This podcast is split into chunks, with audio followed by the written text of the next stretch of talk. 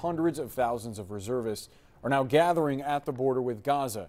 Six days after the Hamas terror attacks on Israel, the White House now says 27 Americans were killed, 14 remain unaccounted for.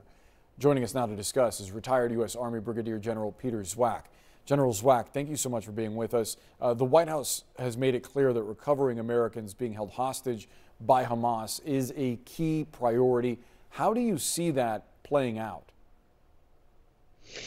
Well, it's um, it's uh, it's it's extraordinarily complicated uh, because um, it's likely um, that uh, that uh, most of those Americans, or a percentage of them, are also Israeli citizens, um, um, and they're intermingled. Uh, with the other hostages from a number of countries. So, um, my instinct is that we need to um, fall in and uh, support the Israelis while they uh, do the lead effort to uh, work those hostages out.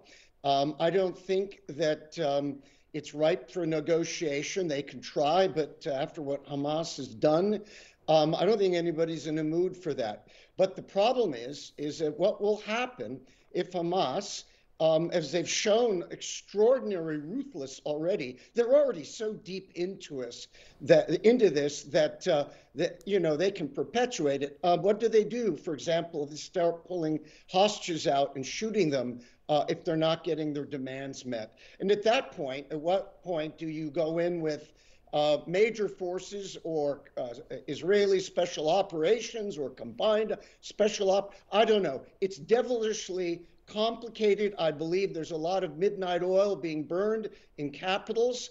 Um, um, and uh, but what this does do is it uh, it just continues to show the depravity of Hamas. And I think a key angle is to try to, as much as possible, separate Hamas in Gaza from the uh, uh, Palestinian civilians that are caught in the middle of this and are also hostage to this awful situation. I want to expand on that point, General. Is there any potential for humanitarian corridors, ways for those civilians to get out of harm's way? What would your advice be? Well, my advice would be, and, and I'm so far away from this, would be um, you, well, you've got, to, you know, I know we're talking to the Egyptians and other nations.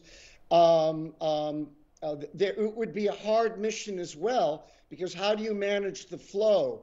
Uh, there will be also a major effort to make sure that uh, that uh, uh that any any type of um, outflow. Where do the refugees go? Right. Um, uh, Egypt, uh, I don't think, is ready to take on thousands or hundreds of thousands of of um, displaced persons. This is really hard. Um, and um, um, I know in the whole dis- discussion about sending food and aid up through those corridors makes eminent sense.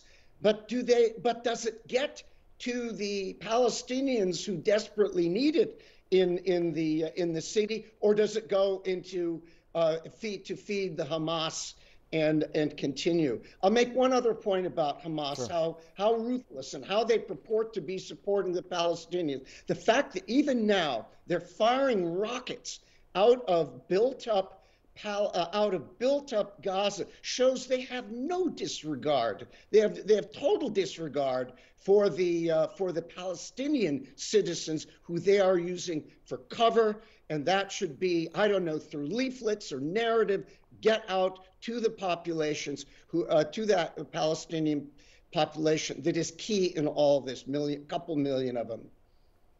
Brigadier General Peter Zwack, uh, very much appreciate your time, sir. Thanks for joining us. Thank you for having me.